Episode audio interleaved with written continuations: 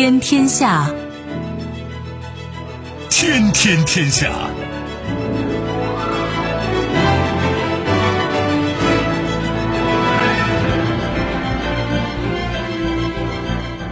历史穿行者，新闻摆渡人。听众朋友，大家好，您正在关注收听的是《天天天下》节目，我是夏萌，和我一起陪伴各位的还有本节目评论员重阳。世界纷繁复杂，新闻随时发生。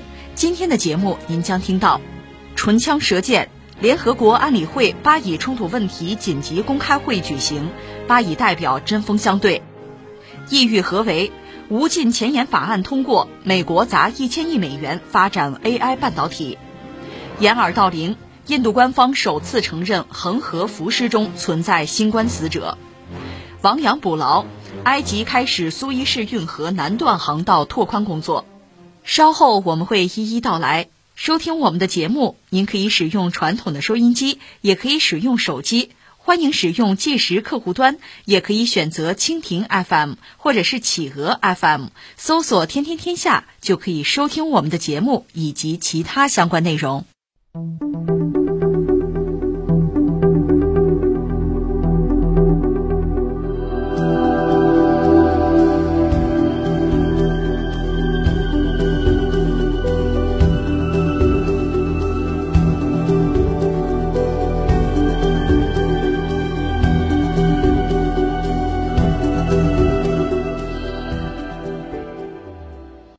月十六日，联合国安理会巴以冲突问题紧急公开会举行。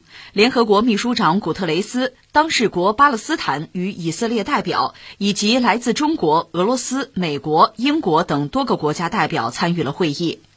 联合国秘书长古特雷斯在发言中发出警告。当前巴以局势正经历多年未有的严重升级，最新一轮的暴力只会延续伤亡、破坏和绝望的恶性循环，让和平共处的希望变得更加渺茫。目前的冲突可能将巴以拖入暴力的恶性循环，给双方人民和整个地区带来灾难性的后果，可能将成为引发新一轮危险动荡的中心点。不过，巴以两国代表却在紧急公开会现场表现出了针锋相对的立场，丝毫没有缓和的迹象。巴勒斯坦外交部长马利基在声明中谴责了以色列对巴勒斯坦的侵略，并详细说明了目前袭击给加沙地带民众带来的伤害。以色列驻联合国大使吉拉德则呼吁安理会理解以色列方面的回应动作。称这不是哈马斯第一次躲藏在巴勒斯坦平民身后向以色列平民开枪，同时他还强调，以方正采取必要的措施避免平民伤亡。继续关注这个巴以冲突啊，嗯，战争已经进入第二周，另一方面又多了个新战场，就是在联合国。那双方的代表在联合国这个层面肯定要唇枪舌剑，相互指责、相互批判，这想都可以想到。而且呢，我还抽空看了看，就是以色列的驻华大使接受中国媒体采访吧。我看了一下他那个采访的内容。那从以色列那个角度讲，肯定自己都是对的，不是都是巴勒斯坦的吗？肯定是这样吗？各种指责嘛。而且他们表达和哈马斯也没什么好对话的，和那个民族权力机构阿巴斯那个政府也许还有对话的可能。而且就讲为什么哈马斯这次这么搞呢？因为巴勒斯坦要大选。这个大选呢被阿巴斯给推迟了，按照以色列这边分析说呢，那哈马斯肯定不高兴，就把气撒到我们以色列头上了。啊，记者很有意思，就问这个大使，就是说，哎，那以色列这大选组阁不是也不顺利吗？那这个有关系吗？没关系，这没关系。一看就很有意思。我这么说吧，呃，如果你看这个访谈，你可能很容易被这个文字打动，那就是哈马斯不对嘛。但是你想。翻回来说，如果我们采访哈马斯，呃，采访巴勒斯坦人，他们肯定也有一套说辞啊，那肯定都是以色列的不是啊。你想也可以想到，那所谓这中国老话嘛，嘴是两张皮，翻正都是理。我想说什么呢？在联合国这个层面，你说两国的代表在这吵啊、争啊、闹啊，他不会有结果的。你想各有各的理呀，你给他们一个舞台，给他们喝点水，吵吧，吵一年十年都是这个呀。你也知道，他们之间这个积怨夙怨还不止十年嘛，这几十年总是有的。就是说，呃，四七年，当时联合国说在巴勒斯坦那个地方搞两个国家，搞一个阿拉伯国，搞一个犹太国。从那时候开始，双方就就矛盾重重嘛，一直到现在。所以我理解中国人解决问题的办法是最实际的，先停火止暴，因为你在这吵，你这边吵着那边动着手，那边是人员天天在死伤啊。按照巴勒斯坦医疗机构的数据说，以军的空袭和炮击造成巴勒斯坦方面一百五十三人身亡，其中还有十二个儿童，受伤的是上千人。以色列方面给的数据就说，以色列方面十人死伤，两个儿童，还有五百六十四人受伤，那损失都很惨重啊。而且我们知道，以色列在军力上那相当发达，对哈马斯是占有压倒性的优势啊。这不，昨天我们要炸了那个媒体大楼，而且说这里边。一开始说是有巴勒斯坦，就是哈马斯的这个军事资产吧，后来又说是情报机构在这儿，美联社也在这儿，美联社就指责说以色列人说的不对，我们怎么看不见，对吧？但楼已经炸了，我看到有些记者还在那哭呢。另一方面，就是在联合国这个层面吧，在十号以来，五月十号以来吧，呃，安理会已经有两次会讨论巴以局势，但是达不成一致，达不成共识。说到底，现在这个安理会十五个成员国开会吧，就是美国，美国一投反对票。所以最后，联合国连一个联合的声明都发不出来。第三次会议是十四号，但是美国反对，推迟到十六号才举行。那美国到底什么态度？一方面，美国总统拜登呢，呃，也和以色列的总理内塔尼亚胡通过话，呼吁和平。但同时呢，和主要是德国了。我们讲德国对以色列态度确实很特殊，他基本上对以色列是无条件的支持。这跟二战的那个纳粹暴行有关吧？就说支持以色列的自卫权，另一方面，拜登倒是也承认说支持那个两国方案，但是谴责针对以色列各地城镇的无差别的攻击。应该说，中国倒也尽了力了吧？一方面，中国的国务委员外长王毅是主持联合国安理会巴以冲突问题的紧急公开会；另一方面呢，我们看到中国方面的诚意啊，就是说你们要不来我们家谈吧，就是巴勒斯坦和以色列双方派代表，你可以来华，给你们提供机会。提供场所来谈。另一方面，我们和突尼斯和挪威在密切合作，就是推动啊，在联合国这个层面能够尽可能的缓和这个巴以之间的局势。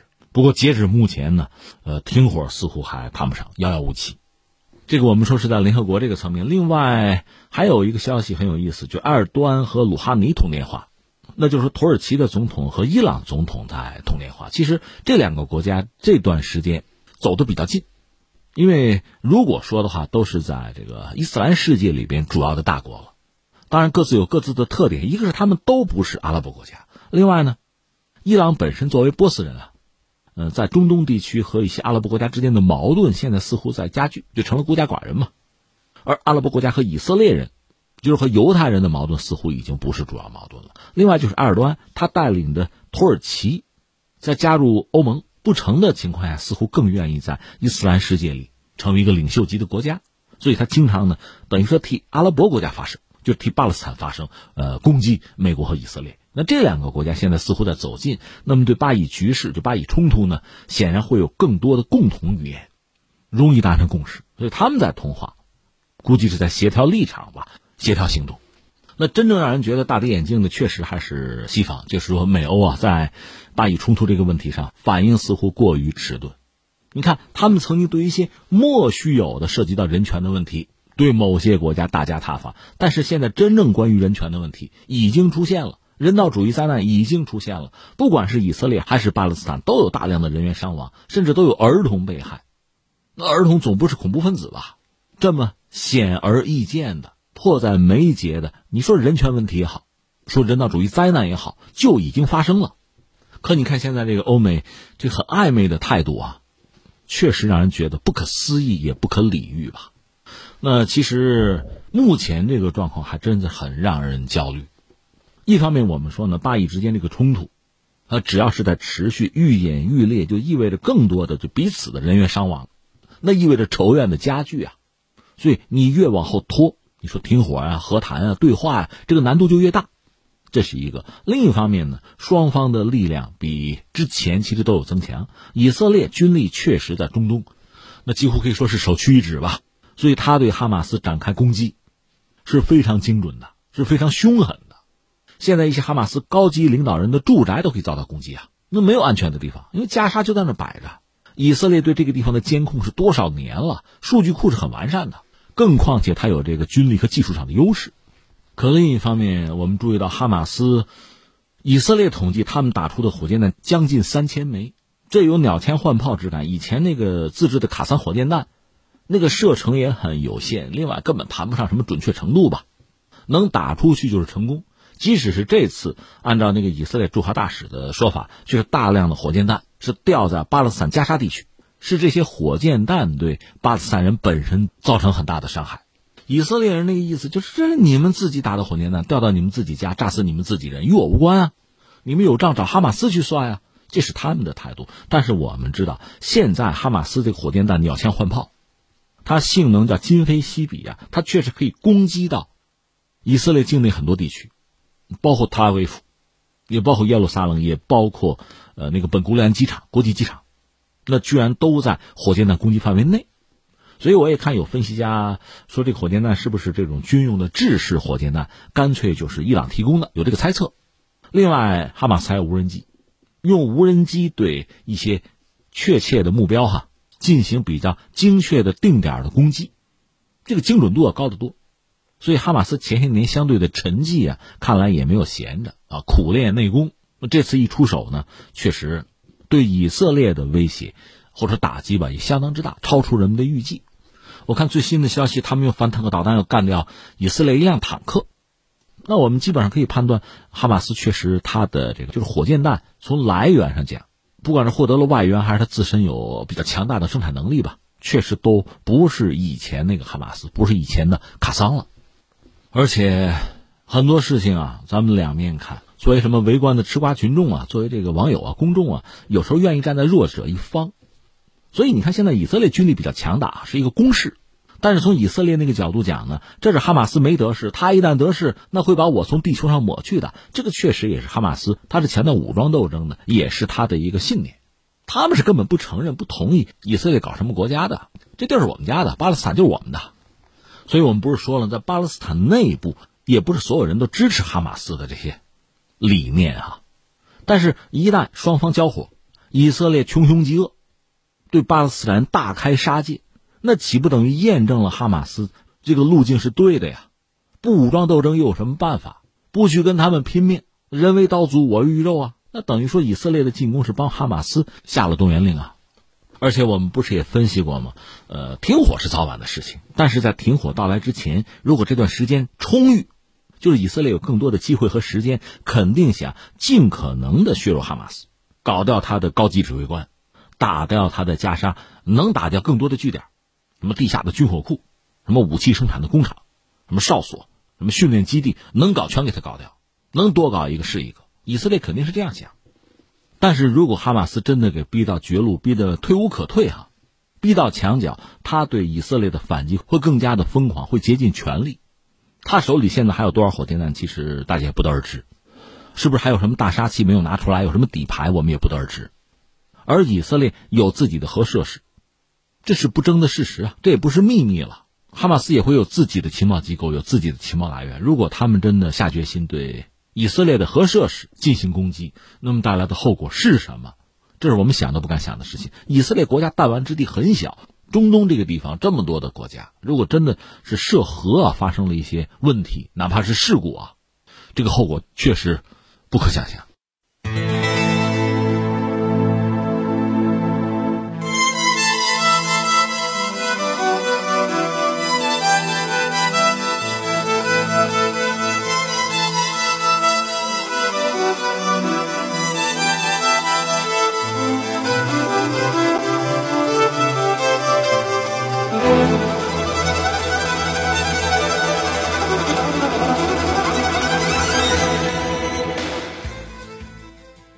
日前，美国参议院委员会以二十四票赞成、四票反对的结果通过了无尽前沿法案，授权在未来五年内拨款一千一百多亿美元用于基础和先进技术的研究，其中有一千亿美元将投资于关键技术领域，包括人工智能、半导体、量子计算、先进通信、生物技术和先进能源等。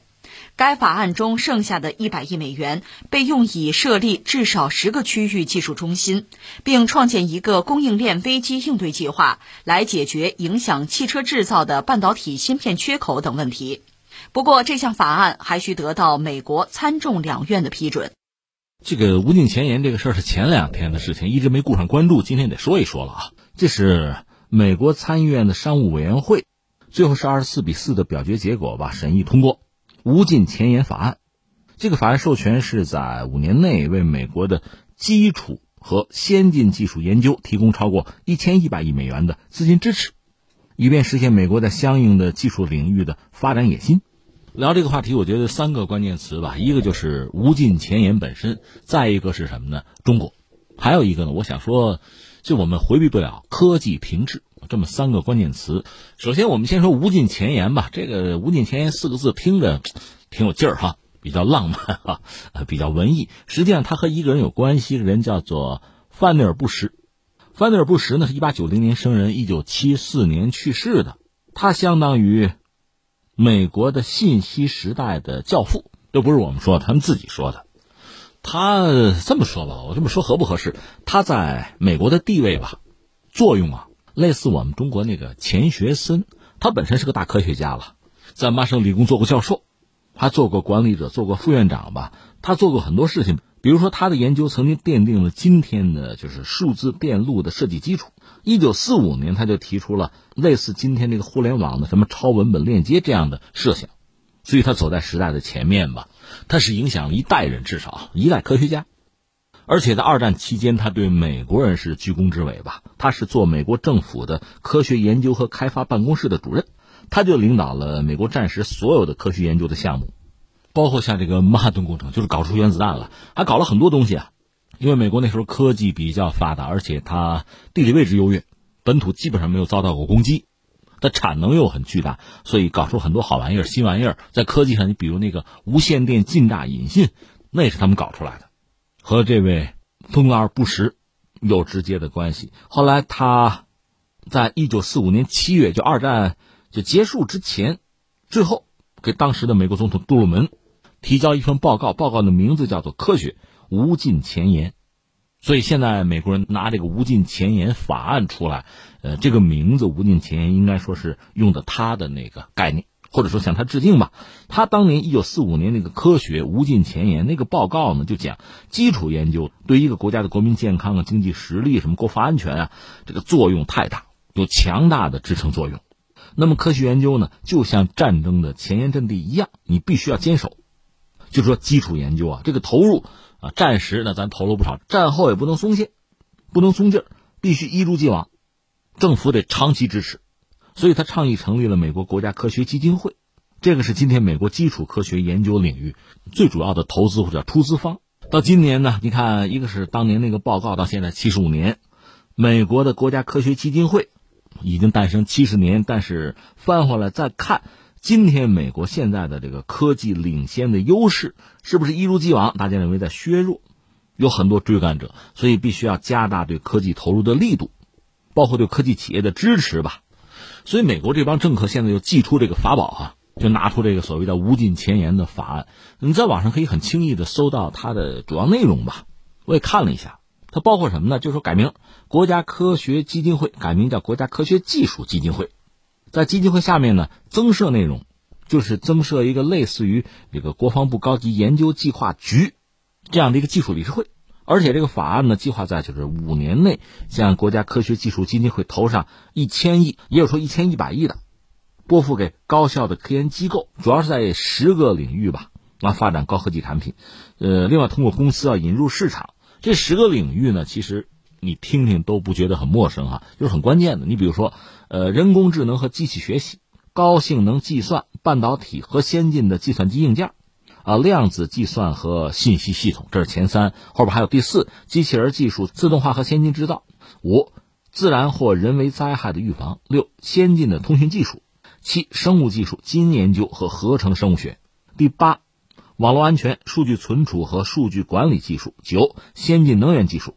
十材料科学、工程学和勘探等其他的关键技术，而且他讲这个前沿科技领域，现在这十个是暂定，计划每四年要更新一次，而且为了资源聚焦吧，支持的科技领域一般不超过十个。这个让人想起谁呢？当年你记得那个中国八六三，科学家向小平那个谏言，就是说中国在高科技领域必须占有一席之地。我们搞那个八六三也不可能面面俱到，因为资源有限，所以我们选取的是那些我们认为极端重要的领域加大投资。你看美国这个是不是可以称作类似中国的八六三这样一个东西啊？这我们就说到中国了。第二个关键词是中国。关于中国又有三点可说。第一点呢，在美国这次这个无尽前沿法案里就提到中国，把中国作为一个主要的竞争对手啊。这个你可以把它理解成是什么呢？多提竞争对手，多提竞争者，这法案通过的几率就大。这可能是一种算计。所以你看，美国人包括军方要钱的时候，经常把中国作为一个主要的对手去渲染，渲染对方的威胁。要钱嘛，这是一个。第二个呢，不说这个小伎俩、小聪明，客观上我们也知道，美国现在两党有共识，就是把中国确实作为主要的战略竞争对手，这也算是不争的事实吧。所以他这个法案里面提到中国，提到中国的追赶和竞争，对美国的威胁，这个你也不会感到意外。所以这里边你看真真假假、虚虚实实吧，那需要中国扮演这么一个角色哈。我们只能冷笑着说这句话。但第三，我要说什么呢？就实际上，就美国和中国的关系和他们理解、他们渲染的，应该是有所不同。我们实事求是的讲这个事情啊。一个，我觉得我们确实是在发展。你要说追赶或者说是努力，我们确实一直在做这个事情。而且，其实美国那个小心思我们也理解。他希望的是什么呢？自己永远保持在全球最领先的位置，而且全球有这个产业链。有这个生态布局啊，分工啊，特别是高科技领域，它就在金字塔的尖上，然后其他很多国家呢各安其位。特别像中国，人口又多，你就做那个低附加值的、就低含金量的、劳动密集的就够了，你就给我们生产什么眼镜、打火机就行了。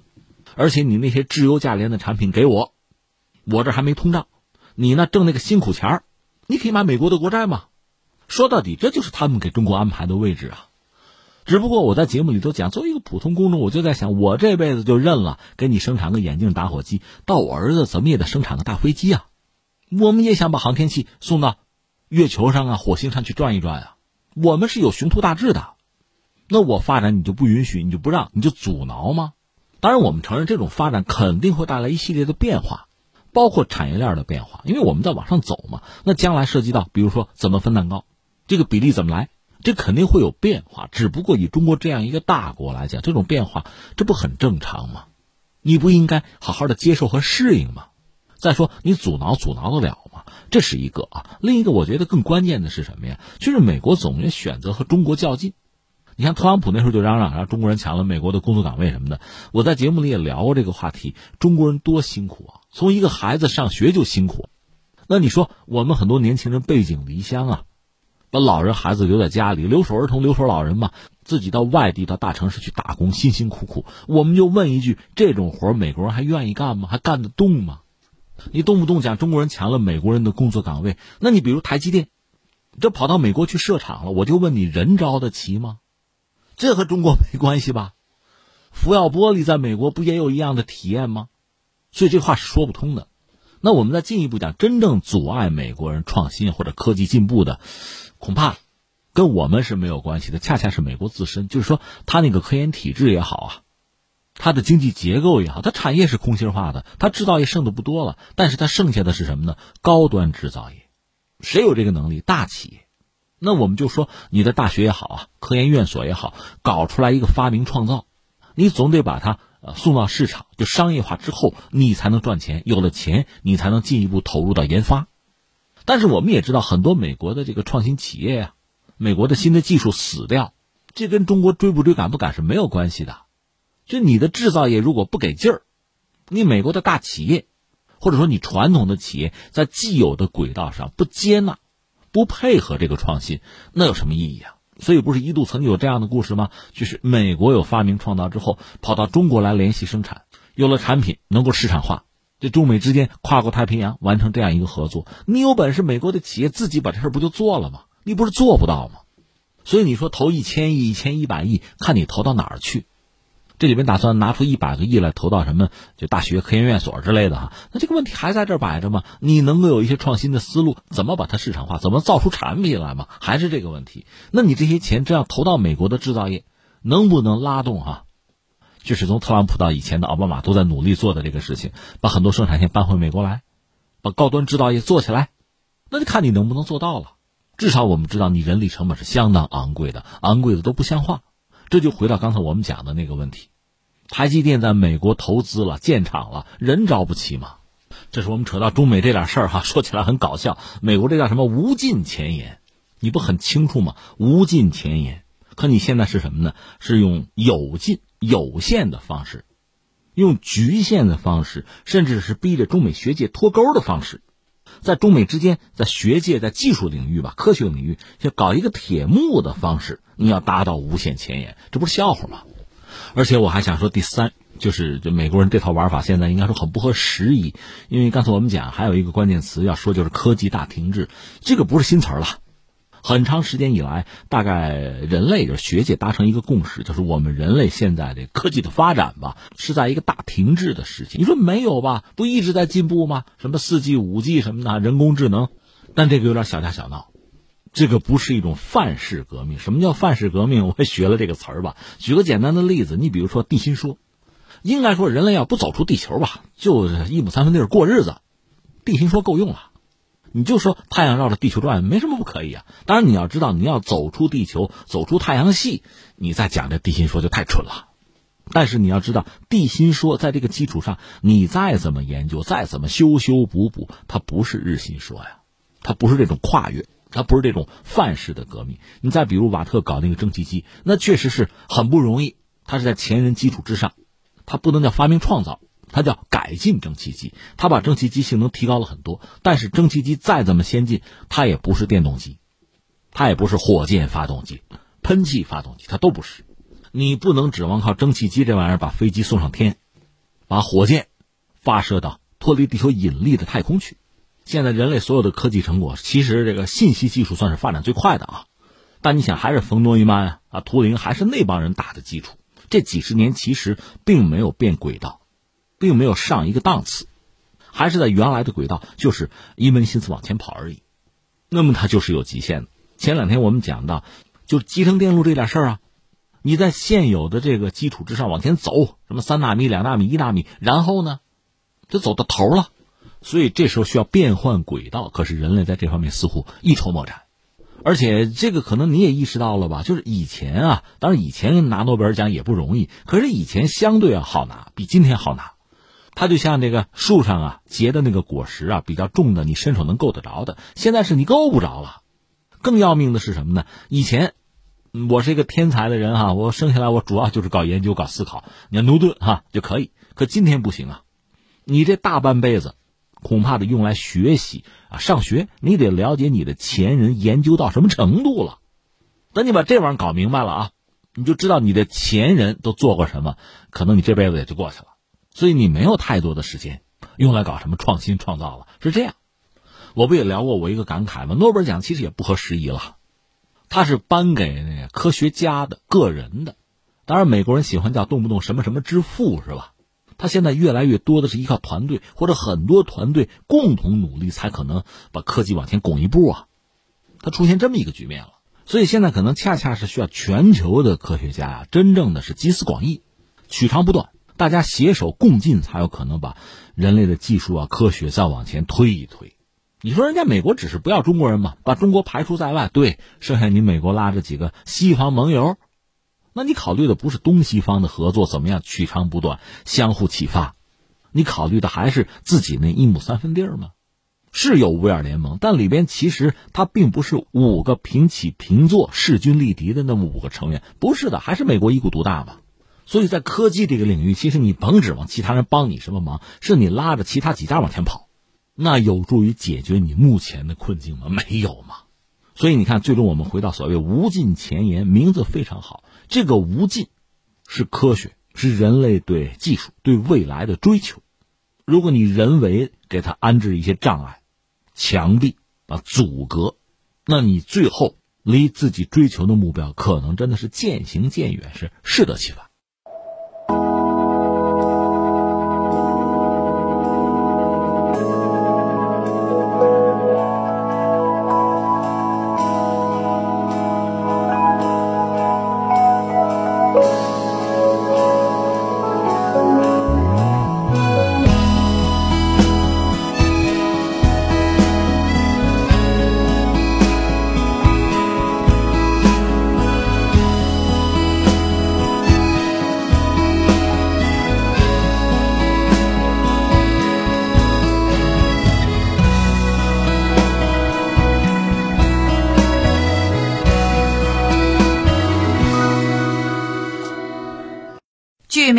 月十六号报道，印度北方邦政府高级官员的一封信函显示，在恒河沿岸发现的浮尸中确实存在一些新冠死者的遗体，这也是印度官方首次承认这一令人担忧的现象存在。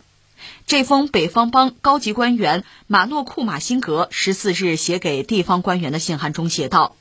政府已经得到消息，一些死于新冠肺炎或其他疾病的患者尸体被扔进了河里，并没有按照适当的程序处理，结果导致多地的河流中都发现了尸体。辛格向媒体证实了这封信的真实性，但他声称，并非所有尸体都能被确定是新冠死者。辛格表示，部分当地民众难以负担火葬所需木材等费用。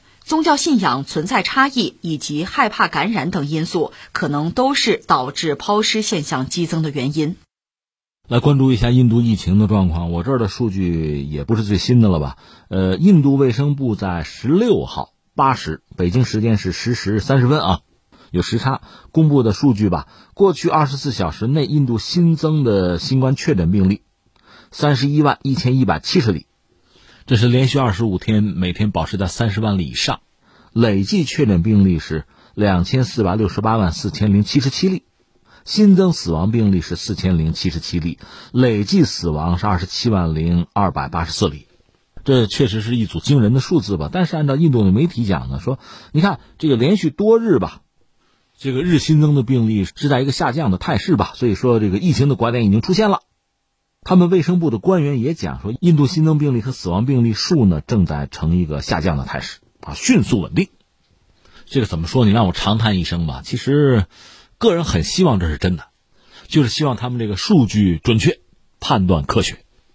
希望他们到了拐点，那其实没有疫情不是更好吗？我们作为他的邻国，我们当然希望他是安全的。但真正的问题在于，就是说这些数据准不准确？问题是不是已经像他们说的这样得到缓解？拐点已到。这个我们真的不敢确认啊，我没有依据去怀疑或者否定这个判断吧。这是一个，再有一个消息就是印度的顶尖的病毒学家沙希德·贾米尔，他本人证实已经从政府为检测这个双重变异的新冠病毒而设立的科学顾问小组之中辞职，而且之前他对印度政府处理疫情提出质疑。这个人这个角色是不是有点像美国那个福奇教授是吧？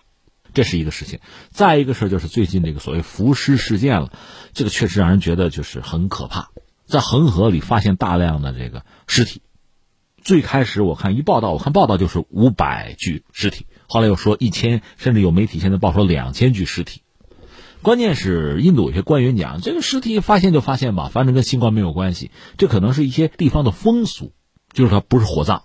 啊，直接是扔到水里去，把尸体啊，有这个说法。但是现在有些印度官员又承认说，哎呀，有些尸体恐怕就是新冠患者死亡之后，可能家属承担不起这个火化的费用，或者没有这样的机会吧，就扔到水里去，扔到恒河里去了，就出现这么一个局面。而且因为很多尸体高度腐烂，你已经没法判断了，所以这个新闻确实让人很很感慨、很恐惧。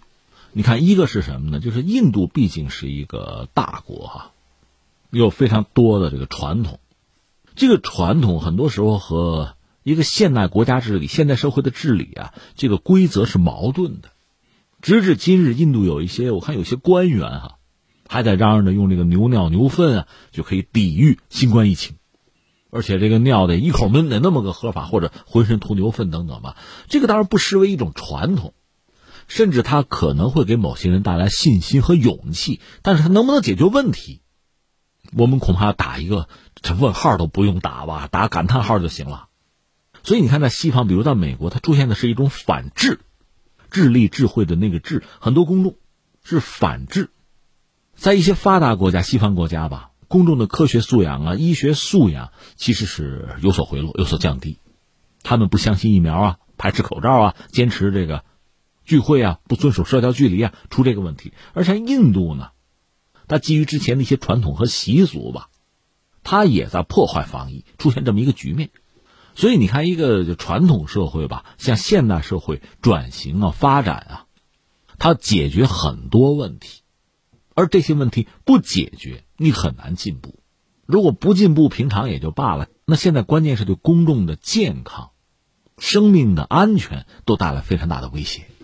很多问题平常呢不是那么显现的那么清晰啊，但是一次疫情，一次大流行，它真的像一道考试题一样，把就所有的国家、所有社会啊，等于说都是一个考试嘛，就大家各自的短板、各自的问题就暴露无遗、显露无遗啊。所以对我们，我们自认为经历这个考试，总的来说，答卷答的不错，但是对我们来讲，依然有些问题需要尽快的解决，不能像他们那样再摔跟头。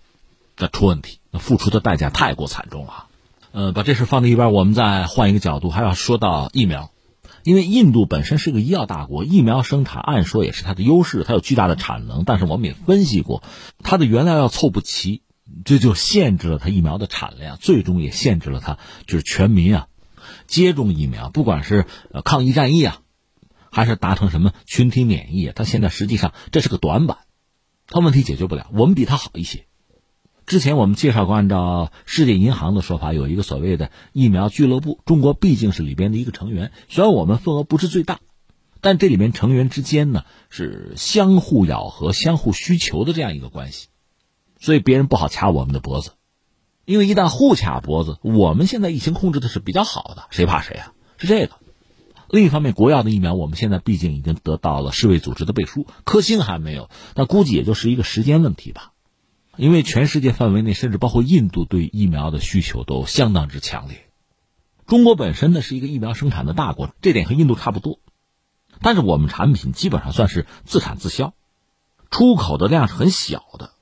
我看过一个数据，在全球疫苗贸易的比重哈，中国其实不到一个百分点，所以叫自产自销嘛。那就是说，对其他特别是西方的一些大的药企构不成什么威胁和影响。但是现在发生了一个变化，就这次这个新冠疫苗，世卫组织对国药有一个认可，这等于为中国疫苗走向世界铺平道路，对整个中国疫苗产业是一个利好，因为这意味着就是这款疫苗全球已经公认了，大家都可以用，同时对中国疫苗的研发，对我们的这个产业本身也是一个肯定，所以这次。国药的疫苗被认可，被世卫组织背书，相当于中国疫苗国际化一个开始。今年堪称是一个元年了。当然，我也注意到有人担心说，我们的疫苗如果大量的出口或者支援其他的一些国家和地区，我们自己够不够用？或者说，我们自己疫苗生产，我们的产能够不够？目前从官方公开的数据讲，应该没有问题。预计明年中国的年产能有五十亿剂，国药这一家。年产可以达到三十亿剂，而且中国有四款疫苗投入紧急使用，所以疫苗生产产能没有问题，既可以保我们国内，也可以保国际上非常多的国家和地区。但这翻回来对谁可能形成一定的影响呢？某些发达国家的药企，他们可能会有一定的担心。说到底，担心抢他们的蛋糕，因为以前这个领域基本上是他们的地盘啊。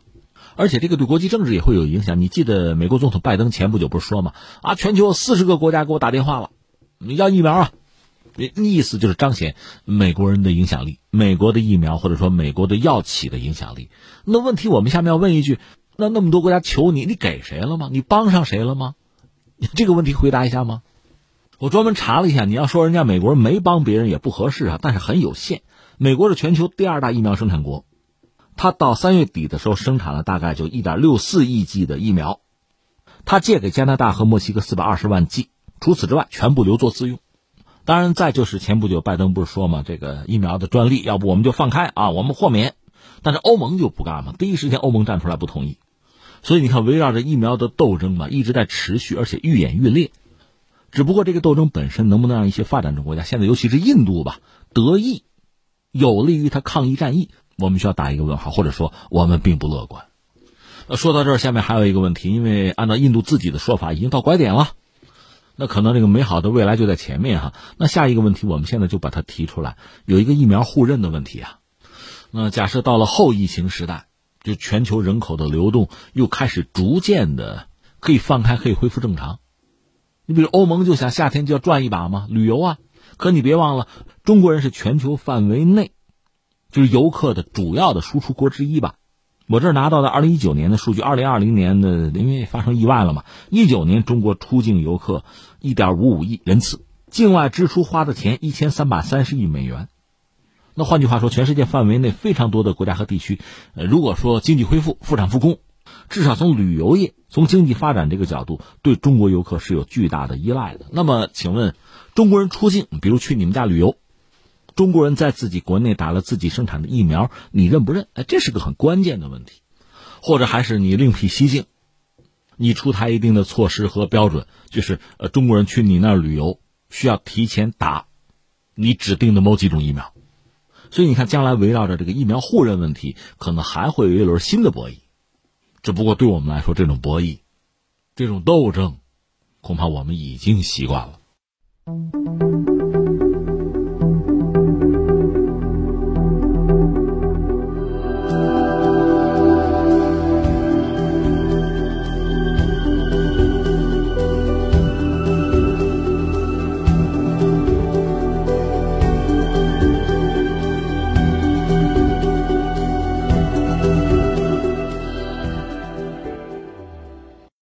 埃及苏伊士运河管理局十五号发表声明说，苏伊士运河南段航道已开始挖泥作业，以拓宽该段航道，使其拥有双向通航能力。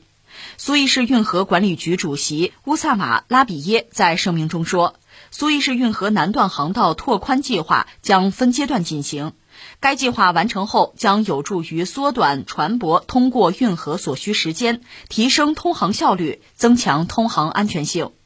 在本月十一号，埃及总统塞西批准了苏伊士运河南段航道拓宽计划。该计划主要涵盖苏伊士运河苏伊士市至大苦湖段的约三十公里航道，将在此前基础上加宽四十米，最大深度从约二十米加深至约二十二米。该计划预计在两年内完成。重型货轮长次号三月二十三日在苏伊士运河新航道搁浅，造成航道堵塞。经过连续数天救援，搁浅货轮三月二十九日成功起浮脱潜。四月份，苏伊士运河管理局采购的首艘大型绞吸式挖泥船交付，用以拓宽运河南段航道。呃，苏伊士运河前一阵堵了，我们知道关注过。现在当然这个问题解决了，但是要从根本上解决呢，呃，有一句中国老话嘛，叫做亡羊补牢。现在我们看到埃及终于下决心，一个就是把它加深啊，一个是拓宽啊，就是苏伊士运河啊。现在开始做这些事情，其实之前聪明人很多，早就想做这个事情，一直各种原因做不成。现在因为这个事儿，最后就促成大家下决心就要做。有的时候吧，你我们中国这个半导体芯片产业也是这样，你说重不重要？谁不知道？知道，但是下决心自己搞，下不了这个决心。国际市场能买吧？你就不是很着急，你被人家卡脖子了，马上明白这个事儿得自己干，这就下决心了。苏伊士运河我们都知道，它确实非常重要，地理位置很重要，在地中海、红海之间吧，它可以把大西洋、地中海和印度洋连接在一起。因为有苏伊士运河，这个货船不必再绕非洲那个好望角，这就缩短了东西方之间航运的距离。对全球化、对全世界的经济啊、贸易来讲，这当然就非常之重要。但是，一旦被堵，我们知道前不久就被一条货船堵住了吗？集装箱船呢？这个苏伊士运河一堵，有保守的估计哈，就运河每天卡住九十六亿美元的商品物资，运往西方的物资大概是五十一亿美元，运往东方的呢四十五亿。这一堵实际上就让世界这个运输的大动脉嘛，直接就卡住，血栓了。你说这回好了，加深了、拓宽了，总是好的吧？不一定，我没那么乐观。你想有一个问题我们要提出来，就是埃及难道就没有聪明人吗？就没早想过发生这个意外的可能吗？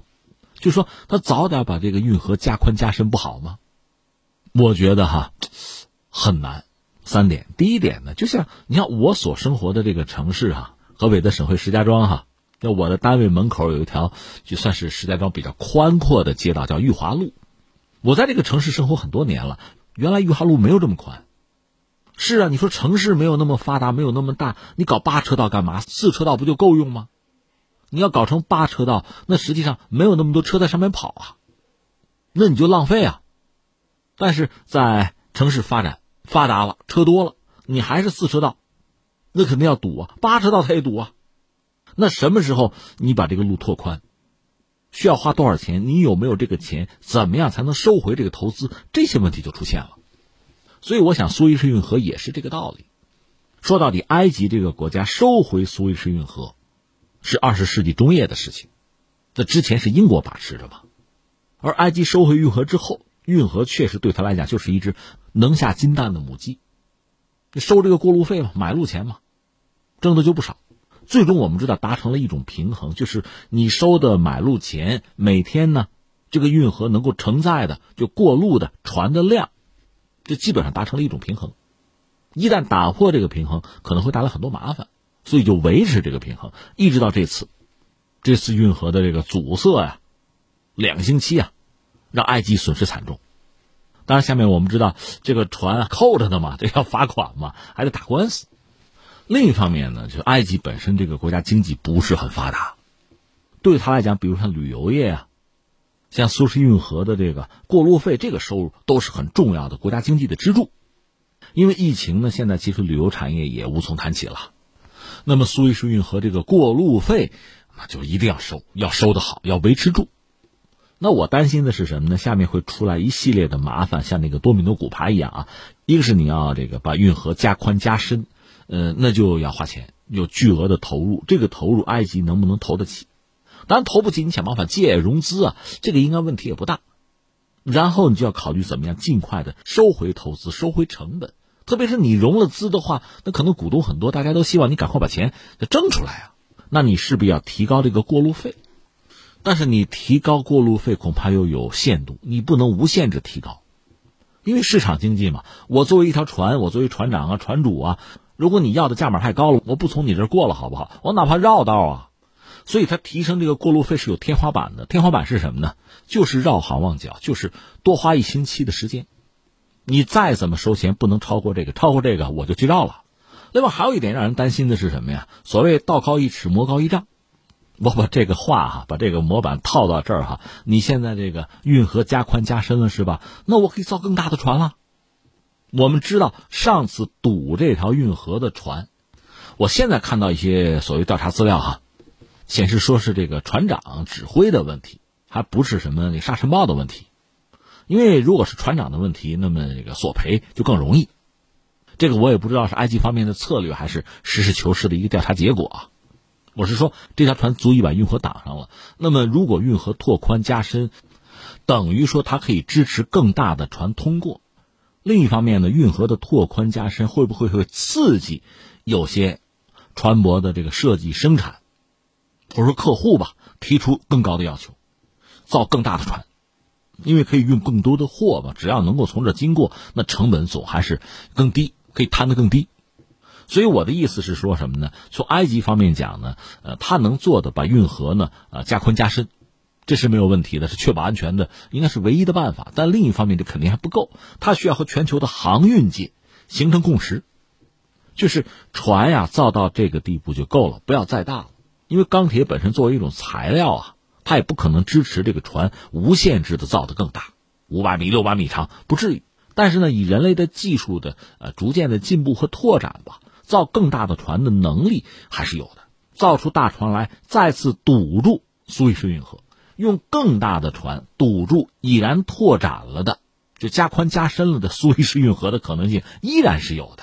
我想说的是这个，所以你看前不久呢，苏伊士运河被堵这个事件，我想它带来的影响应该是方方面面的。现在我们看到埃及方面要把运河加宽加深，这是一个影响，这是必要的。但另一方面呢，你比如说从保险这个领域，航运保险是不是需要重新的设计？就将来这个官司啊、理赔啊，这个是不是要重新的考量？这是一个。另外就是说，全球的造船业，这跟我们中国也有关系。中韩在全球的造船业里还是直牛耳的，这订单是比较多的，还是可以造更大的船。我们有这个实力，有这个能力啊。但是呢，考虑到航运本身啊，你不能只考虑造大船摊低这个航运成本，你还要考虑到意外，比如说堵住运河之后带来的这个负面的影响，它持续两星期啊。大家动不了啊，这个损失是很大的，所以最终我们要说船不能无限制的往大里造，即使技术上没有障碍，你也要考虑这个航道的安全。这个限制它就是一种自我约束。我记得巴拿马运河当年美军，他那个船的设计包括战列舰不能超过三十三米，否则过不了巴拿马运河嘛。你要真造大了，那别从那儿过了嘛。所以我想，从国际的航运界哈，造船业界应该这样考虑问题。另外，如果我们真的担心啊，大船在过运河的时候真的发生意外、发生阻塞哈，那么船型设计上是不是也要考虑创新？你看，呃，有的大船在船头就船首啊水线以下，它有侧推进器，它通过这个侧推进器呢，可以比较精细的修正这个船的这个位置。你知道船尾有舵对吧？但是呢，那么大的船。这个舵效是有限的，特别是速度很低的时候啊，船首推进器可能可以起很关键的作用，就是调这个船的姿态和方向啊。这是原有的设计，这类的设计在过运河的时候能不能发挥很高效的作用，防止发生意外？如果不行的话啊，有没有其他的设计上的突破能够解决问题？但这往往意味着什么呢？造船的成本又高了，所以最终呢，你恐怕要在多个方向上去，多个维度上去。找一个平衡，做一些取舍，来确保呢，一个是成本，就航运的成本整个不能够涨得太快，过运河的成本不能涨得太快到无法接受的地步。另一方面呢，安全又必须要得到保障，我们争取达到一个新的平衡。